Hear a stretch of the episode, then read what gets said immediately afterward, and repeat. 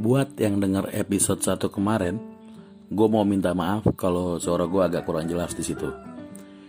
Karena gue emang baru bikin kayak ginian, uh, jadi gue agak grogi pas ngomong. Tapi gue udah pelajarin cara biar suara gue kedengeran jelas. Respect buat lo semua yang denger yang suka podcast ini.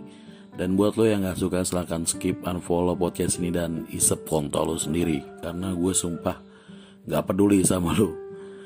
Tapi kita gak akan bahas soal gimana cara gue ngomong ya. Uh, gue bakal bahas kejadian belakangan ini tentang seorang bapak-bapak nodongin pistol airsoft gun ke salah seorang kurir belanja online.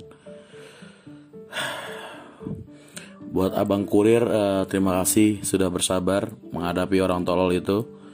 Dan gue respect sama kerjaan lo.